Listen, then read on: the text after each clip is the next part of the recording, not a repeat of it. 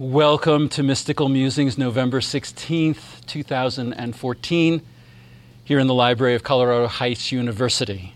Beaming out from the highest place in the Mile High City with Myron McClellan and me, Lawrence Phillips. Those of us who identify as spiritual but not religious, who are non sectarian, non denominational, non doctrinaire, are the fastest growing demographic of the sacred communities in America today thank you for joining us, for creating our community of mystics, people finding unity with God, the breath of life, the gentle whisper, the Great Spirit. As a community of mystics who know beyond the intellect spiritual apprehension of truths. I am because we are. I am because we are one, celebrating body and spirit.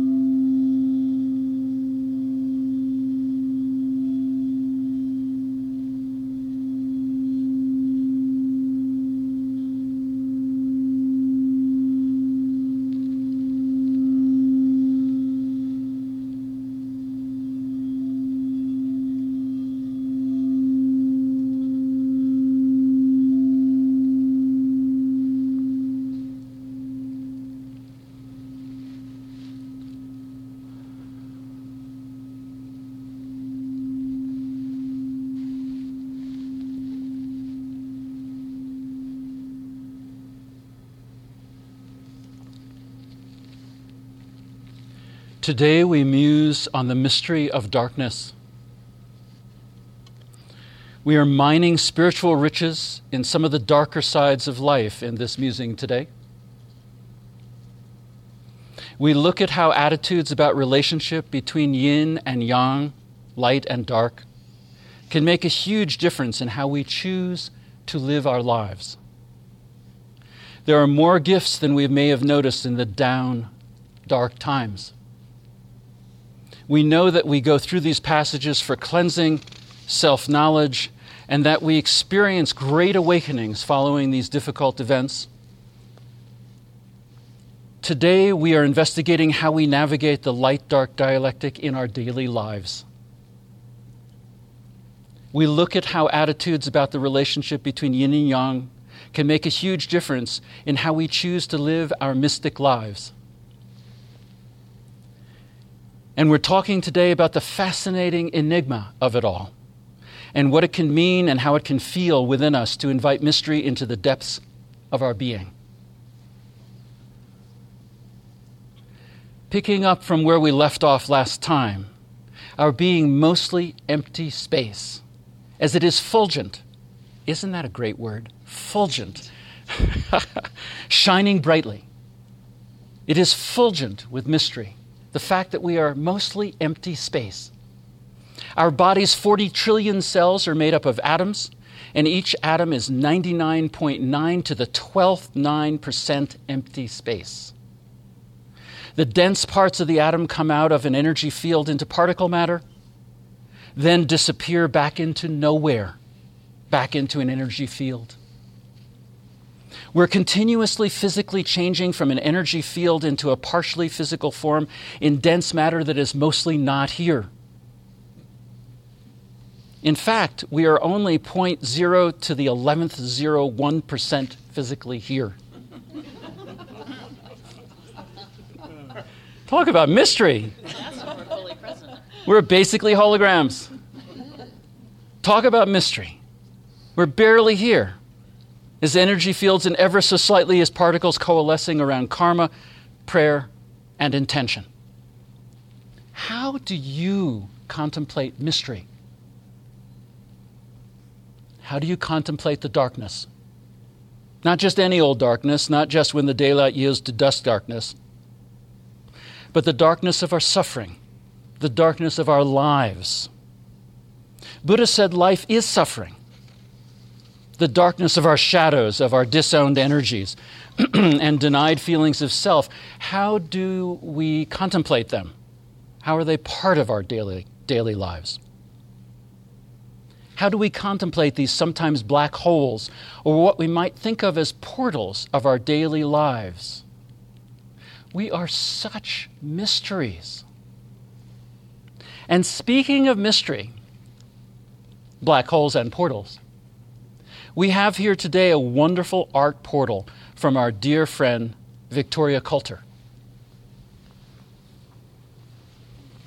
She's really quite an artist. The symbology of the hummingbird is joy, and the portal is there for you to gaze upon today, perhaps to go into and open to its magic. As we deepen our awareness of mystery, we deepen our awareness of portals. Vehicles to go deeper, vehicles to go under the surface. Remembering that as you look at this beautiful piece, soften the eyes, gaze upon it rather than look into it. Let it come to you softening eyes, breathing just a little more fully, just a tiny bit, lengthening your spine no matter what position you're in, with an ever so slight gentle, of os- a gentle oscillation, bending a little bit, extending a little bit. So you're just letting that spine become fluid, even on a micro, micro level. We tend overwhelmingly to become fixated let the spine oscillate, even in your imagination. How do I bring the contemplation of mystery into practical, realizable, here now in thisness type of experience? A felt, known, deeply accessible, immediate experience. There are so many time honored techniques from so many traditions that evoke shift and presence as imminently available. Deepening breath, softening eyes, even with the lids closed.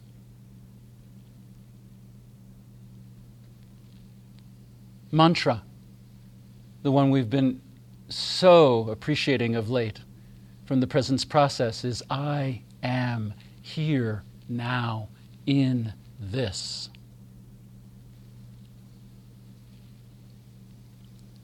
Gently micro oscillating just a little tiny bit above and below the horizon. We get so fixated in slouch. Gently oscillating, making microdynamic our tendency to go beyond fixation and move gently and fluidly with our spines, the fundamental line that defines our being physically breathing just a little more fully, we so easily tend to hold our breath. There are so many ways from so many traditions. One of the most time honored of all, here in Colorado, we revel in it, contemplating nature. Every once in a while, just extending your energetic field out to the mountains let the mountains come to you, and you go to the mountain. Buddha said life is suffering. He didn't say life is miserable. He said life is suffering. What is the root of the word suffering? From the Latin, bearing under. That casts a different life on the notion of life as suffering. It's a bearing under the surface. What is under the surface? To a considerable extent in our cerebral society, what is very often under the surface is emotion, heart, and awareness of energy and motion or the lack of it. And so that holy trinity of the three headed dog, serpent, lion, Cerberus, who guards the gates of the underworld, the three heads of anger, fear, and grief, so often incomplete in each of us at different times in our lives. Notice which one beckons you today. Noticing which of the three heads is mostly up, most current right now. And just breathing a little bit into that feeling. Just a little, not much. Wrapping your arms around the child within who is so easily wounded when those feelings were not complete and totally felt. Just breathing into that feeling that is most up for you at this moment and wrap your arms around the feeling with unconditional love, fuller breath, presence. Feeling our feeling that we would otherwise push away in order for it to become complete. Fuller breath, letting go into it. Observing without attachment to outcome. Unconditionally loving ourselves not reacting but responding, breathing continuously and a little more fully. The great task of the mystic is learning to feel and see in the darkness and not be afraid. When body weakens, spirit grows stronger. When joints stiffen, mind grows more flexible. When heart grows tired, courage awakens. As steps wobble, soul remains unmoved. Heart radiance lighting the darkness of the world. Thank you for being here today with us. Namaste. I join Lawrence in welcoming everyone here who is here in the flesh and who is here in the spirit. We do these musings as a form of adoration for us. It's a way of expressing where we are and who we are. And we also do it because we get to be with a collection of our closest friends at least once a month. So the disadvantage of not having a huge number of people is totally eclipsed by the fact that we have much more hug time. and so it's wonderful to have you here and in your hearts and open to hearing what we have to share. The topic is very important today, and uh, I can hardly wait to talk about it, but meanwhile, we'll do some music and meditation. Welcome.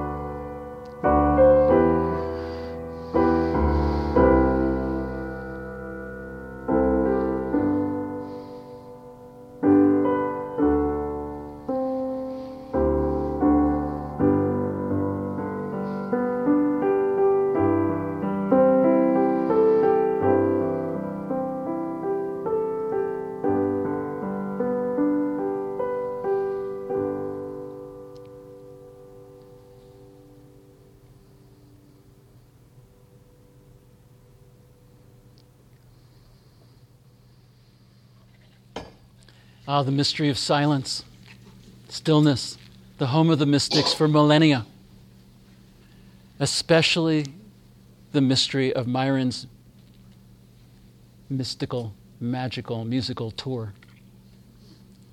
Spontaneous creation that happens with your help. Myron channels from the field that we all generate into the beauty of the sounds that we get to listen to. Such a mystery. How does creation happen like that? So awesome, so beautiful. Thank you. The following is a note from the universe. Some of you may be familiar with that email. Comes around. This one caught my attention. The top 10 things dead people want to tell living people. Number one, we're not dead.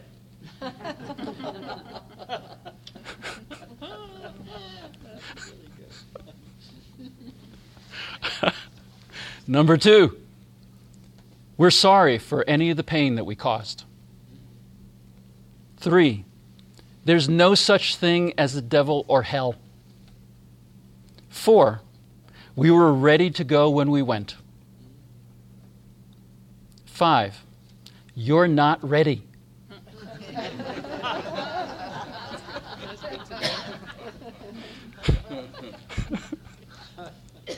Six, we finally understand what we were missing.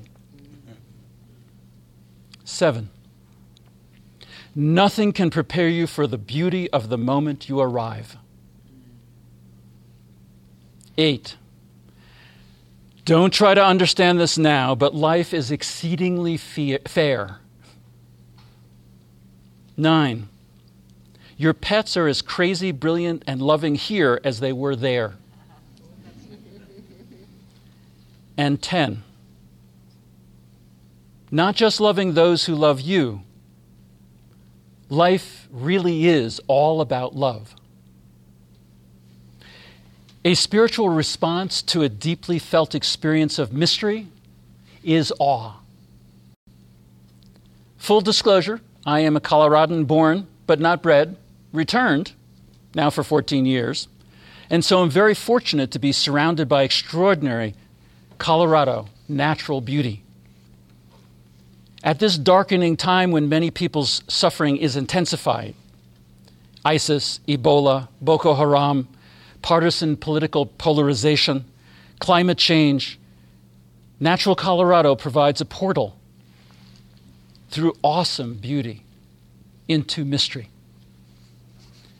We gaze out each day at 14,000 foot Mount Evans and when we're not in the mountains visiting friends, we're in our garden letting the, green, the great mountain and Mama Gaia embrace us in her magic, beauty, wonder, and awe.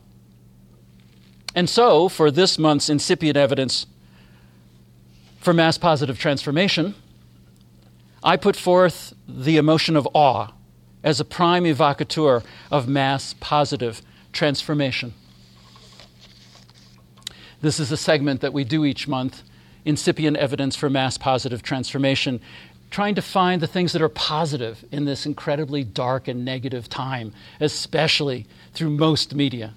So there are some really good things going on as well.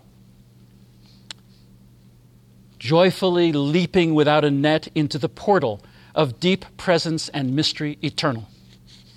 Awe is an emotion comparable to wonder, but sometimes less joyous, a combination of surprise, wonder, and fear.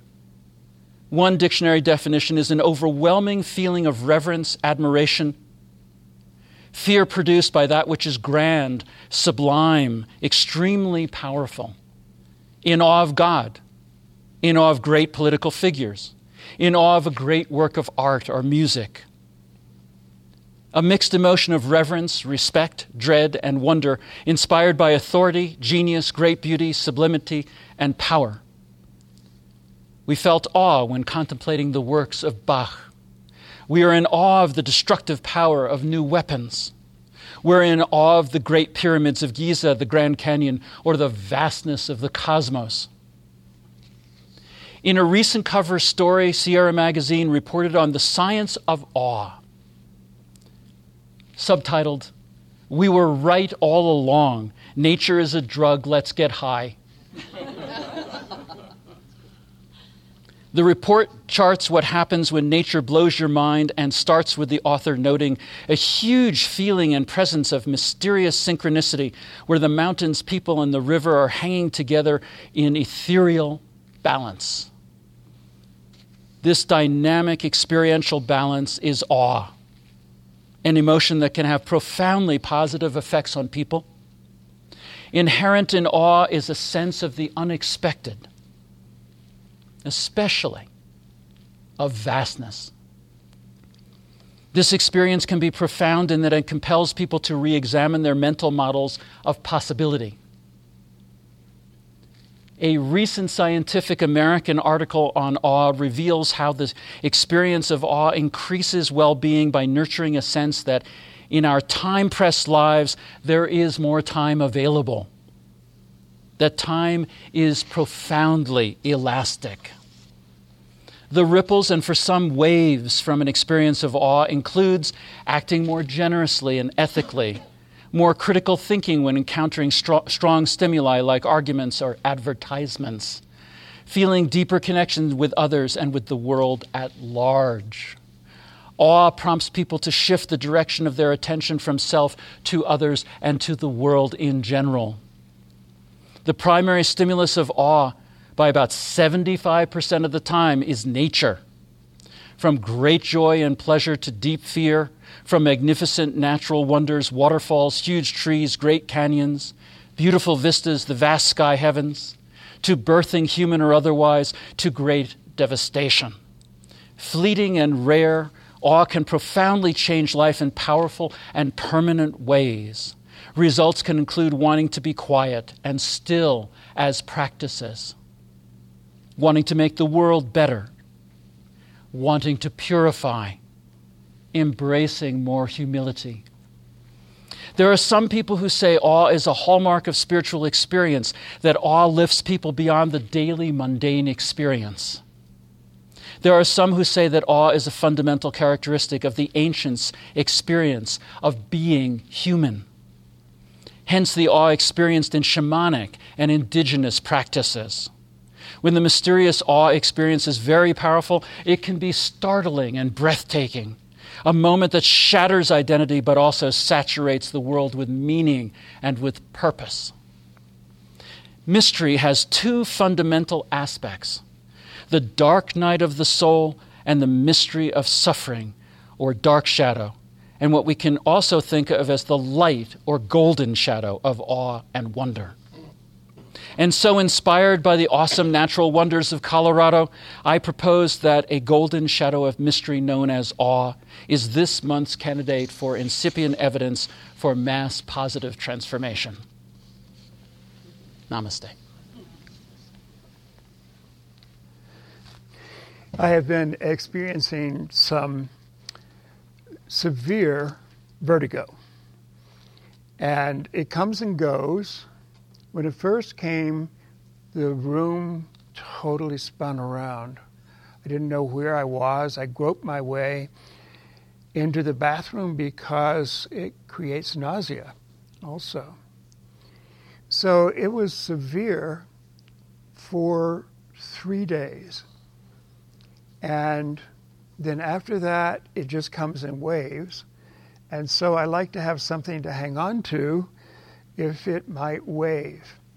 Now, that is a matter of the dark side for me, right? The light side of that is that I now am required to move my body in the way Lawrence has been trying to teach me for 14 years. I don't have a choice anymore. If I space out and go up into my head, I will start to teeter, and it's dangerous. So, we've been talking here about moving toward a consciousness we've never known before, which is the dark and the light as one consciousness. And so, the dark was the vertigo, the light was a more ergonomic use of my body. There is another deep shadow moment, deep dark moment that happened this month with the death of one of my dearest, closest, oldest friends. He was with me at Princeton. He was a student. I was teaching there. And he came to Colorado, and we spent a lot of time together. And um, we went to Evergreen t- together, share a house in Evergreen. And there we formed a sacred community of about 40 people. I would teach a class a week, and all 40 people would be there. And it was, I was 10 years older than most other people, so it was childbearing time. And so we came to think of ourselves as a tribe of people. And we raised the children all together. And those children have stayed together all these years. Even though they're not physically together, they meet, they go on adventures together. So it really did take a village, it took a tribe to raise these extremely conscious, open hearted, amazing kids. So when Michael died, he had an accident on a trail. He climbed a tree and fell 22 feet onto a boulder field. And it was heartbreaking for the community because we're so interrelated. Absolutely heartbreaking. He was 64. That's out of the natural order. Three amazing children. So the dark side was his death, which we grieved and grieved and grieved. We're doing his memorial service next Saturday. It'll give us a chance to get together and celebrate his life and mourn his passing. The light that has come out of that is remarkable, in that the tribe, the group of the tribe, has come closer than ever. Rebondings have happened. Hearts have opened. We've cried together. We've prayed together. And it has given us strength to go through the grieving. So, looking at the light side and the shadow side has been extremely important for us this month.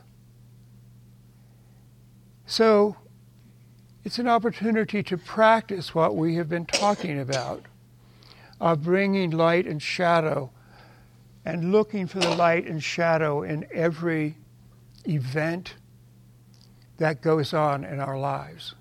It's a practice, and it's an awesome one. We've also, this month, through all the darkness, have been very aware of the deep mystery of life. And we've practiced it brought it into our bodies and practiced it. So I look out at all of us today, and there's a mystery here. There's something my intellect cannot understand. there is so much more than what our senses tell us going on all the moment. And it's so easy to stop for the moment and invite the mystery in and let it embody us and then look at everything. Lawrence is talking about nature. There is the mystery of nature and its beauty and its wonder, and it exists in mystery. A lot of our forefathers, in terms of the mystic path, have been nature mystics. That is to say, they have realized the presence of God through a revelation in nature. So the poet Wordsworth was one of those, and there are many others. And then there are what are called internal mystics, which are people who have their mystical experiences sitting on the top of a mountain, sitting in the middle of the desert where there's nothing, sitting at home, being uh, shut in, and then grace arrives and you begin to open. And when we open, there is such a profound sense of mystery. It is that the whole divine presence is the mystery, and we are a part of it. And there's no way we'll ever understand it. It's not meant to be understood. We do not want to put attributes onto the divine. We want to just feel that mystery in our hearts and keep bringing it down into our bodies. And it makes our ordinary life seem more magical than ever. The great mystery that we live with is indeed the mystery of darkness. That mystery is that the light can only be found in darkness. If there is no darkness, if there is no pain, if there is no confusion, then there's no reason to even reach out and ask for something more. Most of us have been brought to our knees because we can't figure it out. We can't understand what's going on. So, in my case, I had everything going for me a great job, fabulous students, a wonderful relationship with my wife, more money than the junior professor usually makes. Everything just seemed wonderful. The largest class ever at the university and I was miserable. Absolutely miserable because I was standing in front of 700 people talking about what everyone thought about God. And I was in great pain because I didn't know God. And it was killing me. I was in such despair I could hardly function. So it's in that moment when I felt that I would die if I didn't understand something, if something didn't come to me.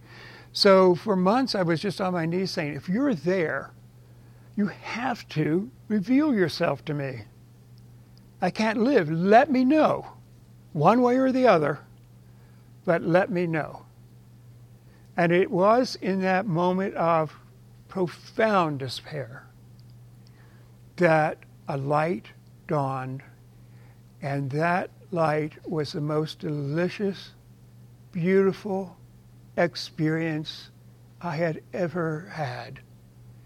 As I relaxed into it, invited it into me more fully, I had the sense of living in ecstasy, absolute ecstasy and bliss. In my case, it was for eight hours. And from that time, that sense of inner peace has never gone away. But I then would go into contractions and I'd be on my knees again and say, I know you're there. So when it's time, come to me again. The requirement was that I live the darkness that I allow anger, grief, rage, loneliness, confusion, frustration, disappointment, all be there in me.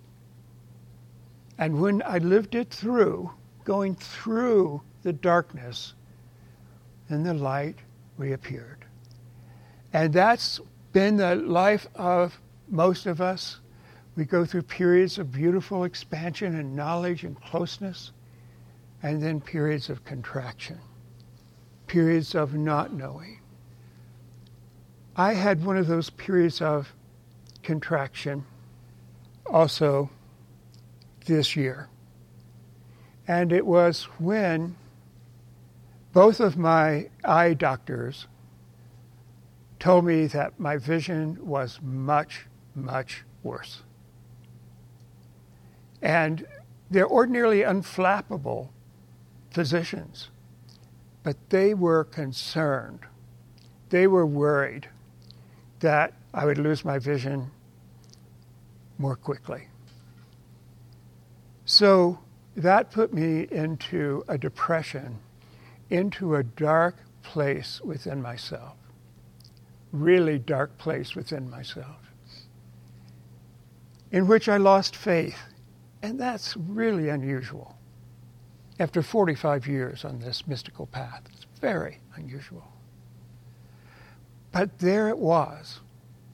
Now, one of the interesting things that about this period is that I discovered I had a faith beyond faith, which was the faith that I would recover, that I would come back and live in the divine presence.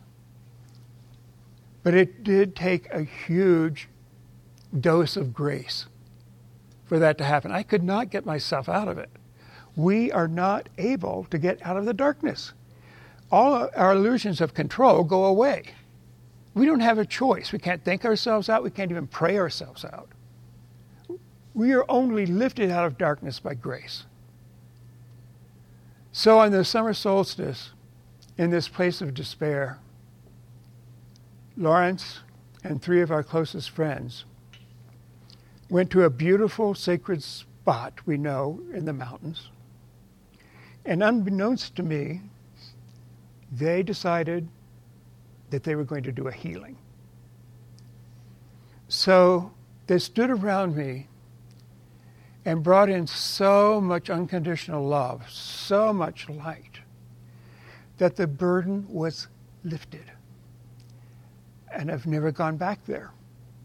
So they had the feeling and the guidance that they could invoke grace. During the time that I was in that despair, I never tried to get out of it because I knew that grace would come, although I couldn't feel it. That was the thing about not having the real faith that I have. I couldn't feel it. But it was an absolute sudden and beautiful healing. Didn't heal my eyes, didn't heal, heal my hearing, but it healed my soul. So I could surrender and say, if I am to have vision for the rest of my life, so be it. If I'm to lose it, so be it. If I can hear with more and more adjustments to my hearing aids, great, I'll celebrate that. But if I can't, that's okay. Because there is a knowledge that comes to us in darkness, that our only resource is the divine presence. And the divine presence comes from within us. And I realized then, thinking about darkness, as we have this month, that the darkness is also within us. It's not a darkness out there. It's my darkness. And my darkness is given to me as a gift by my soul to wake me up even further. And I have learned with all my years on the mystical path that I will go down and I will not be able to bring myself up. But grace will come when the time is right. And when I have learned what I needed to learn in that time of contraction, it won't come until that, but it will come. So, the great mystery, again, of this creation is that the light is inside the dark. And we go through these periods of contraction, knowing that we can't do a thing about it, but awaiting grace and making ourselves available to grace, emptying ourselves, opening our hearts to the divine presence that is within us, and ultimately finding meaning in the darkness that our soul has given us as a gift. And then, when we know that, and we return from the contraction, once again, we are made aware of the great mystery. The great mystery of existence. The great mystery of love. The great mystery of celebration. The great mystery of joy. The great mystery of unconditional joy. And we live not wanting to forget that mystery. So, sitting at home the last few days, I've had such wonderful experiences because I had cataract surgery Thursday, last Thursday. Many of you attended. Um, and our friend Victoria is a, a retired eye surgeon. And so she went with me in a surgery center she helped found. So she came with me into pre op and did Jin Shin Jyutsu.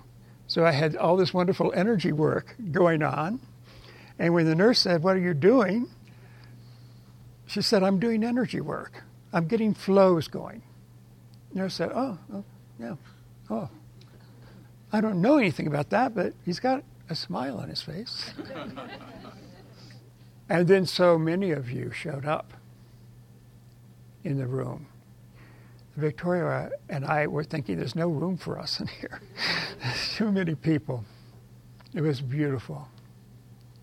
Then Victoria put on her scrubs and came into the surgery for me, holding me throughout the surgery. And my vision is so much better. It's absolutely awesome how much better it is. And so I sit in my living room alone and look out of my windows there, and everything exists as oneness. Everything exists as mystery. It has this glow, this beautiful light the sense of wonder and the sense of joy, and my heart opens, and I feel totally at peace and completely in joy and in love with all of creation. Namaste.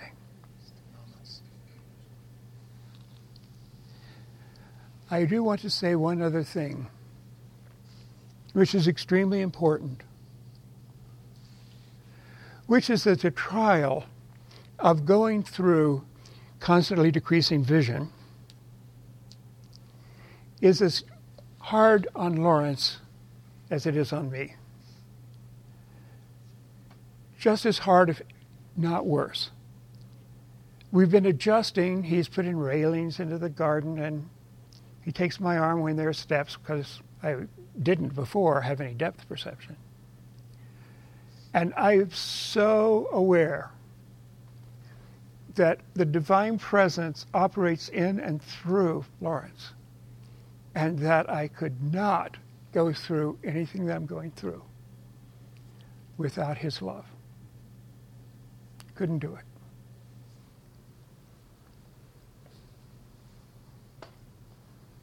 Mm-hmm.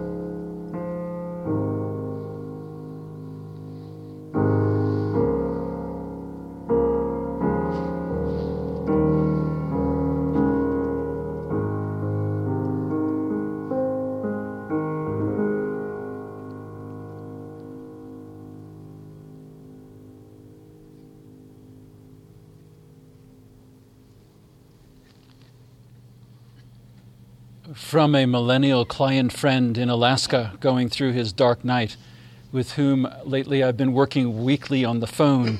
He says, I noticed that after the big waves of grief are felt, after they're felt and after they come and are breathed a little more fully, I feel gratitude.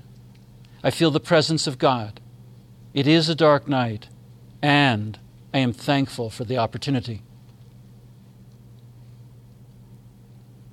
Great mysteries embody themselves in our mystic life. Inspired by great grandfather Rumi, brilliantly evoking felt, here, now mysteries. In the silence between your heartbeat bides a summons. Do you hear it? Name it if you must, or leave it forever nameless. But why pretend it is not there? What in our lives is calling to us? When noise silences, meetings adjourn, lists laid aside, and wild iris blooms by itself in the dark forest. What still pulls on my soul?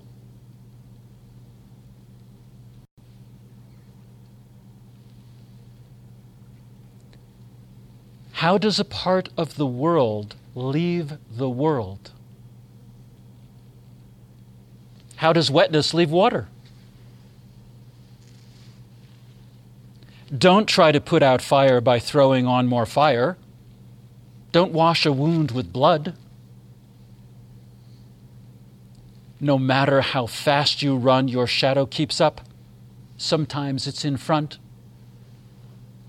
Only full overhead sun diminishes your shadow. But that shadow has been serving you. What hurts you blesses you. Darkness is your candle. Your boundaries are your quest. I could explain this, but it will break the glass cover on your heart, and there's no fixing that.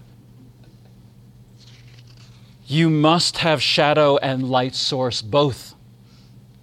Listen and lay your head under the tree of awe. When from that tree feathers and wings sprout on you, be quieter than a dove. Don't even open your mouth for even a coo. I am dying into your mystery, and dying, I am now no other than that mystery. I open to your majesty twenty times as an orchard welcomes rain. If you are a true human being, gamble everything for love. Work. Keep digging your well. Don't think about getting off from work. Water's there somewhere. Submit to daily practice. Your loyalty to that is a ring at the door. Keep knocking, and the joy inside will eventually open a window and look out to see who's there. I am dying into your mystery, and dying, I am now no other than that mystery. Opening to majesty 20 times as an orchard welcomes rain, gambling everything for love. We are dying into mystery, listening and laying our heads under the tree of awe. We honor the place in us wherein the entire universe dwells. We honor the place in us which is of love truth, light, and peace with a deepening sense of mystery. We are one. Namaste.